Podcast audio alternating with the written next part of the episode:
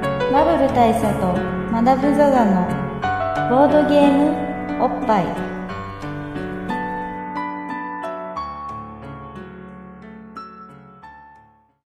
バブル大佐とマダム・ザ・ザのボードゲームおっぱい毎回ドイツ直送のボードゲームカードゲームをいっぱいやりつつぼんやりざっくりご紹介しているこのポッドキャストなんですけども、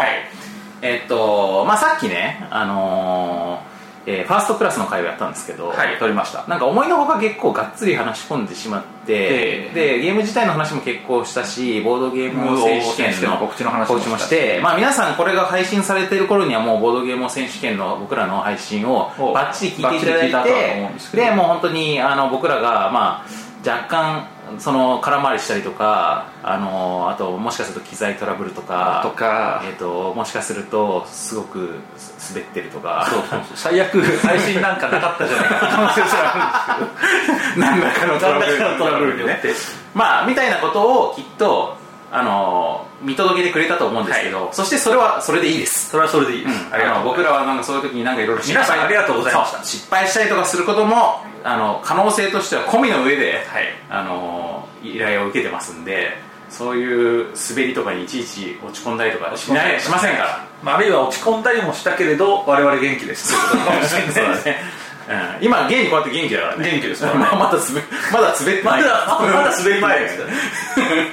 まあそんな予防線を張ったところでね、はいあのちょっとその話に時間なくとってだいぶあの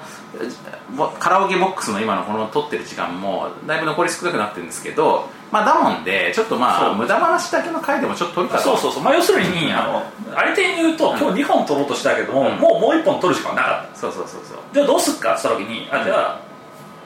余った時間話して終わればいいんじゃないですかっていうことで今ということでこれボーナステラックトラック的ボなーナステラック的なものをボーナステラックなんで、あのーなんか内容の薄さとかね、あとボードゲームの話してんじゃないかみたいなことはご了承いただくとして、 そうですそうですしませんからそういう意味では、うんだからまあ今この2017年夏の我々のね、はいリアルなところをお伝えしたいと思うんですけど最近のマダムはどうですか最近ね、2017年夏のマダムとしては、あのまあ結構仕事がバタバタしてたんですよ、んうんなんで、うん僕ねそう今年ねずっと僕日記書いてるんですよまだ続いてたら続いてます続いてますであのそれをちょっと見返そうと思ってうんあのボッパでなんか話せるトピックねえかなと思って、うんうんこれがね全然ないわけその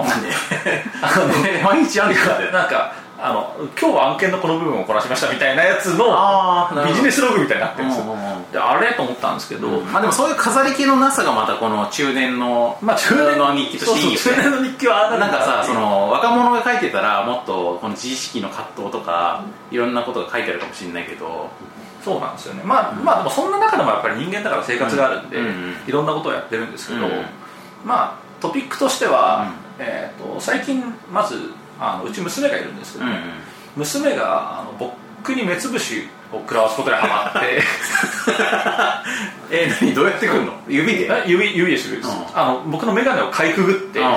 ビッあてあでも確かに子供って自分の気になるもの触るじゃん触るんでで人間が顔面の中でどこにまず注目するかって言ったら目なんですよまず間違いなく目なんですだから子供って確かにね目を触ろうとすんのよでそれが結果目つぶし役者にな るんですよ目つぶしアクションになるでやっぱり俺もやられるとギャーって言うからそれがカッカッカッカッだからそう だから子供にそれ興味を失わせるためにはノーリアクションが一番いいんだけど一番いいんだけ どまあやっぱりこっちも目つぶしたら面白いから絶対ギャーって言っちゃうんでそうまあそれで娘の中で流行ってるっていうのがあってこれ,、まあそれあとこそれれとはこれはライブログとしていいねそうそれと同系列で、まあ、一緒に風呂入ったりするんですよ、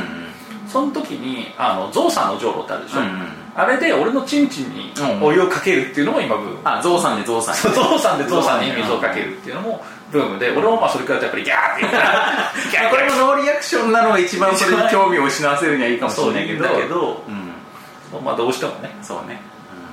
まあっていう あのうちのねあのハートウォーミングな、うん娘え子育てポッドキャスそトうこれと子して育てポッドキャストとしてね子育てポッドキャストってどうなんだろうね子育て系のあのほらよにツイッター漫画みたいなのってさありますよね人気出るじゃないですか人気出ますねで結構単行本化したりするじゃん子育てポッドキャストってあんのかなあるのかもしれないですね、うんあるかもしんないけどなんかパパ2人の子育てポッドキャストみたいなのってどうなんだろうちょっと面白い興味はありますからねボードゲームよりよほどよほどよほど売れるのではではっていうそうですね、うんだから我々のスピンオフとしてやってみてもいいかもしれないです、ありありだからだからあのなんだろうおおっぱい部分はあり残すおっぱい部分がまずいですよねだからえでもおっでもママ的なぱい意味でねおっぱい部分の子育て感ないねあありますね、父おっぱい父おっぱいってどういうこ父が2人父親が2人でとああなるほどね父とおっぱいをかけてるっていう話ですねな まあそういうのをさちょっ子と子育て育てを子育ておっぱいだと完全におっぱいおっぱいはあれですか、まあ、ちょっとネーミング割れとしてそうだね、まあ、ちょっとネーミングが考えるとしてでそれを普段子育ての話をするんだけど番外編でゲームの話ゲームの話するで今回は番外編です今回は番外編です東京ゲームショー編です みたいなみたいな今回も子育ての話をしなしなかったですけどだから我々がボッパイに飽きたら、そっちにシフトしていく可能性もあるしあれがさこの「ボッパイ」と同じ内容をタイトルを変えて配信して怒られるの怒かられるね怒られるそれはちょっと看板に偽りありだからなまあまあまあままああそういうそういうそうそうのトピックがあり、まあ、あと個人的なトピックとしてはあの2017年7月になってようやくあの「ファイナルファンタジー15」をクリアしたんです ねまあ もう都合都合半年以上めっちゃかかっててあれって去年の年末の発売だよね確か12年月末だぐらよいねです年末ぐらいですあのまあ、さっきその仕事がバタバタしてたとかがあって、なんかようやく落ち着いたから、うんそうだ FF やろうと思って、う開いたらどうもね5ヶ月くらいああ寝かしてたらしいんうでんすよなるほどまあ、なんでで、まあ、僕ずっとあのストーリーを全く進めず、んうんそのあのあのゴールデンボンバー4人組の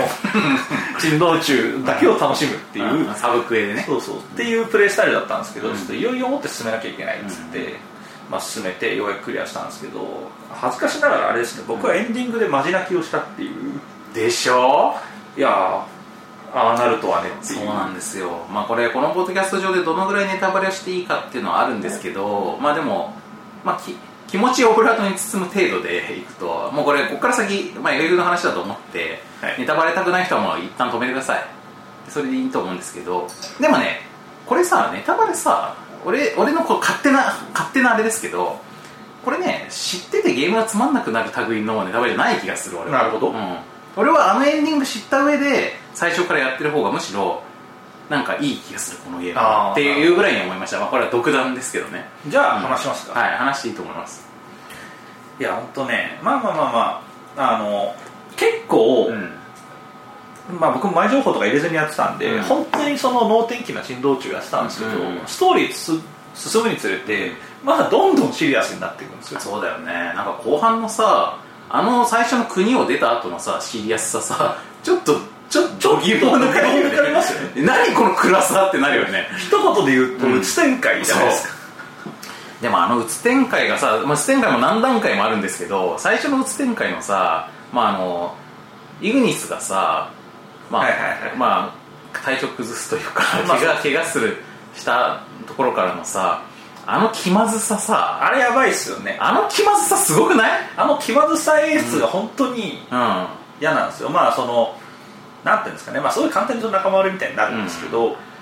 で、まあ、イグニスも怪我してるしみたいな感じで、あの無理やり旅しようとするんだけどもそれがねあのこれが本当やってくれるなと思うのはこっちのゲームプレイとして、うんゲームメカニクスとしても、うんそこを進めるのはすごいストレスフルになってるんですよそうなんただだ進めるだけでイライラするんですよだってさ今までさそのノクティスがさこうトットットって走ってたさ仲間がトットッってついてきてくれたじゃんあれ当たり前だと思ってたけどそでノクティスで同じようにそういうふうにプレイするとイグニスがもうノロノロノロってこう杖をついてさ進んでくるからさだからちょっと先行しすぎるとさグラディオがさそうすげえ怒るんですよねそうおめえイグニスのことも考えろよみたいな自分勝手に歩くんじゃねえよってそうそうすげえ怒られるんだよねでしかもね喧嘩後だからすっげえそれも、あの感じ悪いのそうすっげえ感じ悪いであごめんってなんだよねそうそういやこっちはもううるせえなと思いながら、まあ、ノクトもうるせえなってるし俺もうるせえなと思うんだけども、でもまあイグニスごめんなと思いながら歩くんだけども、まあ、そこがものすごくストレスフルあなんれですすごいよだってさその本当さ今まで当たり前だと思ってたことがあ当たり前じゃなかったんだって気づくってすごくないすごいですよね、だからだからさそこまでのさあの 4, 4人の珍道中がさまあなんかこう能天気なの能天気なほどでまあちょっと俺らもさこうそうやって珍道中だっつってさちょっとバカにししてっていうまあかそうね、で すちょっと面白がってたところあるじゃないですかだけどそれがうつ展開になってみるとああの時間実はすごくかけがえのないものだっ海た外んのだないものだったんだなあのねそっから先はもうあいつらのことをゴールデンボンバーとは言えないんですそうなんですよ全然そんなことは言えないそうそうなんですまあでも、うんあのまあ、そこでちょっと僕はメンタル的にもちょっと辛かったんだけども、うんまあ、最終的にはやっぱりでもあいつらの友情っていうのはあのゲームのテーマでもあって、うそこはまああのいい感じになっていくんですけどね、まあもちろん友情も復活するんですけどねそうまあでもやっぱでもそれでも、うんあの最終的にはあのいやまあやっぱちょっと辛い展開になるんですよ、それはまあ世界のためにはねみたいな感じの辛い展開になっていくっていうあのいろんな中で最終的にじゃあノクトはどうなるのかとうんか、っていう段に至って、うんあれですよマジ泣きですようんあれはなあれしかもさ、まあ、我々ももはや人の親じゃないですかそうっすねあれね俺人の親として、まあ、俺ね気づいたんですけど、まあ、これこれフォーゲーマーのあのコラムにも書いたんですけどあの、まあ、これが配信される時点で掲載されてるかわからないがまだあのまあ俺ずっと父親視点でやってたんですよはいはいあれをやっている感やっぱノクトのこと俺だとは思えないからさああ息子だと思ってやるみたいね、なそう だからファーストパーソン的に俺とイコールノクトっていうのは思えないからサードパーソン的にちょっと引いた視点で、はちょっとバカな息子の珍道中を見守る親みたいなでだけどだんだんノクトのこと好きになってってあこいつはこいつなりに頑張ってんなみたいな風になってたわけでそれが最後さノクトが最終的にああいう辛い決断をするに至っては、もうねああお前は若いのに若若いのに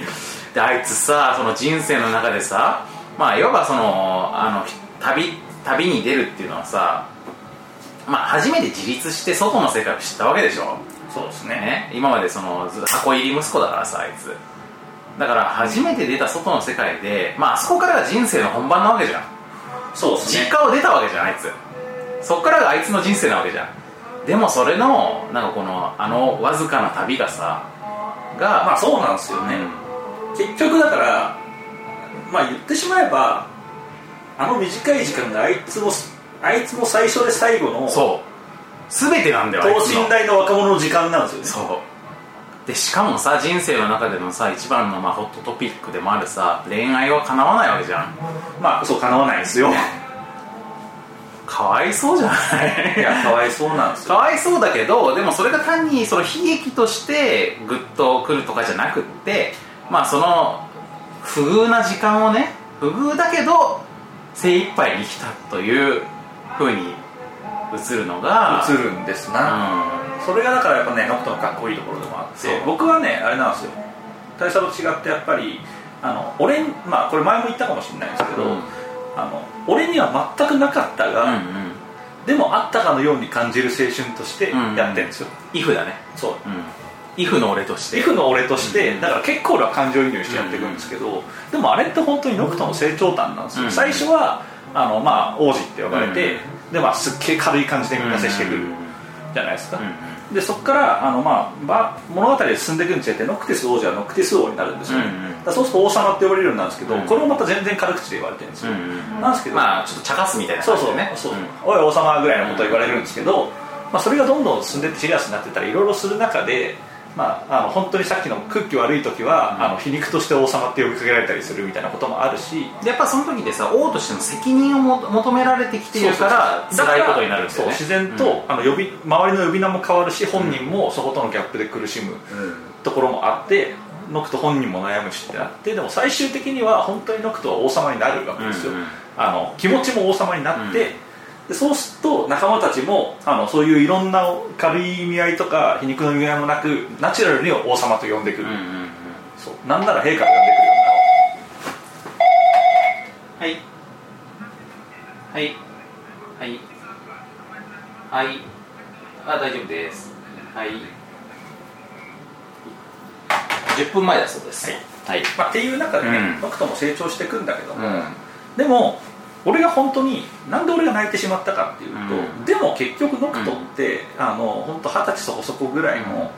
若者のまま、うんその急激な変化を、うんうん自分にぶつけられてそれを受け入れてきてるうんっていう中でやっぱ最後の最後ではすごくヒーロー然とした、うんそのさっき言った辛い決断っていそうなんだようのをなうんやるんだけども、うんでも本当このゲームの超いいところで、うんあいつらはゲーム始まってからずっとなんか街でキャンプしたりして生活してるじゃないですか、その荒野でで最終的にじゃああのもう最後の決戦に挑むみたいなね、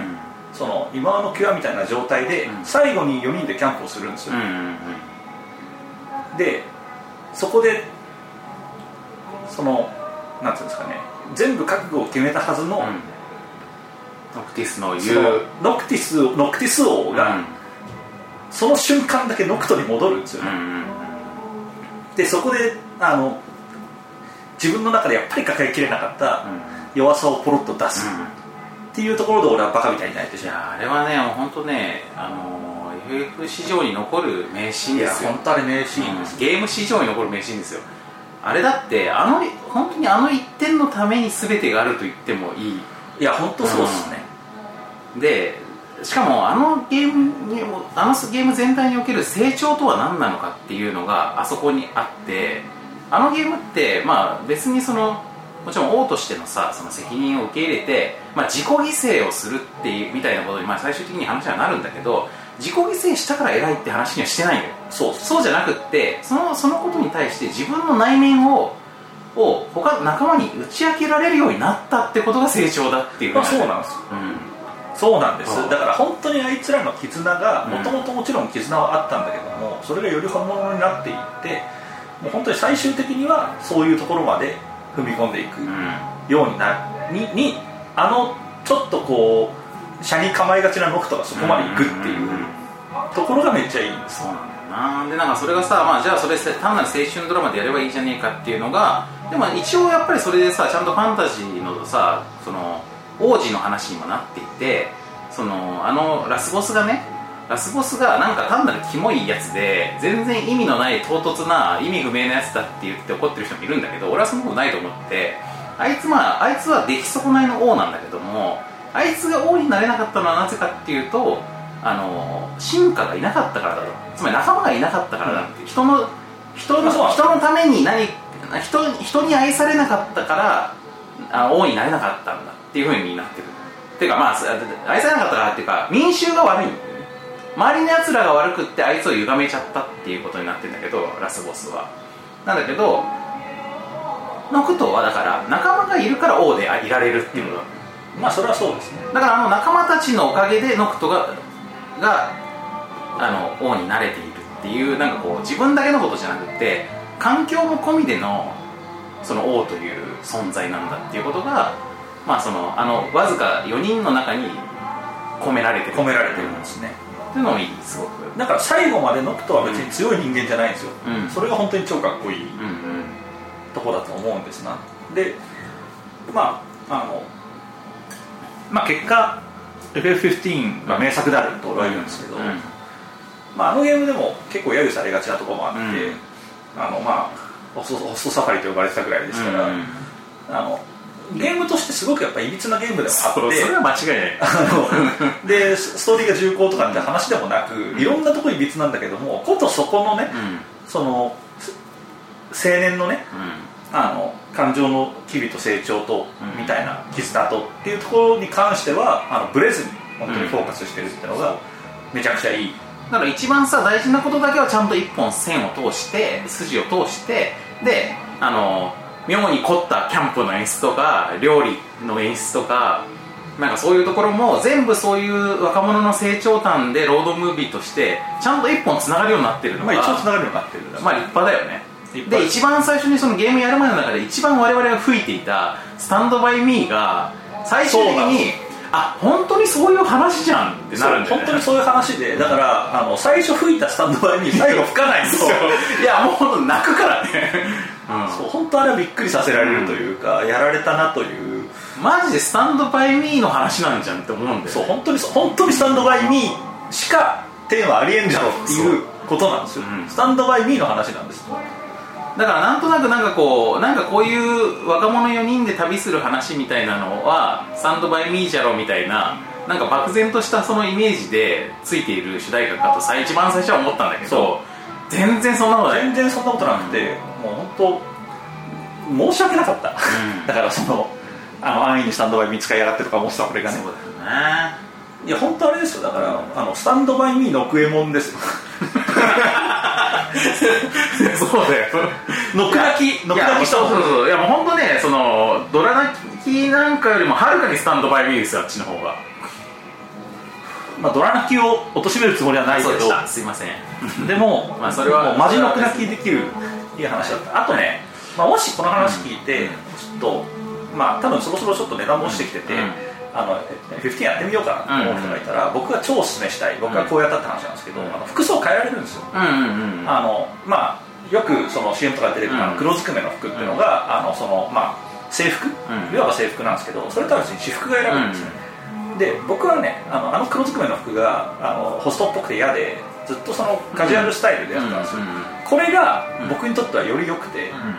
あのその能天気な頃うんはカジュアルスタイルうんうんなんですけど、あの最後の決戦に挑む時は、あのもう最後の決戦の服になるんですよ、うん制服ねでさっきのの俺が爆泣きするうん最後のキャンプの時は、うんみんなもうその勝負服うんの状態で、うんあの会話が起こるわけですよ、うんそこでもう俺にとってはあのストーリー的なうんものがあの服装で保管されたんですよ、うんうんあそれがすごく良かっあこの時のキャンプじゃんってなんだよねそうそうんただしもうそのああもう俺らキャンプやるっつっても、うんいつもあのキャンプの感じではやっぱないんだなっていうのが、もう絵面でドンと出されるっていうのが俺にとっては起こったんでだからもしこれからやる人がいたらカジュアルスタイルやるのがおすすめ、うん、あいいと思うだからなんかまあこのねネタバレがこのげさ作品を楽しむ上で俺はマイナスにならないと思うっていうことで、まあ、もちろんこれは人によるとは思うんですけどやっぱ俺がそう思うのはやっぱね青春ドラマっていうのは終わりがあるってことが大事なんですよそうなんうですね、ん絶対に青春は終わるってことが大事なんですよでそれがちゃんと15にはあるよってことを信頼してプレイを始めてくれる方が絶対面白いと思うそうかもしれないですね、まあこれはなんか難しいですよ俺の心の一部ではやっぱり、んあのもうずっとあの幸せな時間が続いてほしかったなっていう、うん残念な気持ちとかそうねそがこその矛盾する気持ちはあるよねもちろんそうあでるんこれだけどノクトたちの今後をずっと見てたいしなんなら152とか出てくれてもいいよっていうぐらいあのキャラたち好きにはなったからそうなんですけど、だからそれはどっちがいいかっていうのはあるんですけど少なくとも15はそういう終わりがあるという良さがあるそうなんです、だから俺はあのなんかスマホ版のあのなんかこう王国作るやつとかはまあちょっと打足感も感じてます正直俺もまああのあれエンディングまでやるとあれをやる気が起きないみたい起なき ない、まあ 俺は好き好きだからこそやる気が起きないみたいな感じに、まあ、今のところなっちゃってるやったらなんかあるのかもしれないけどねもしかしたらね、まあという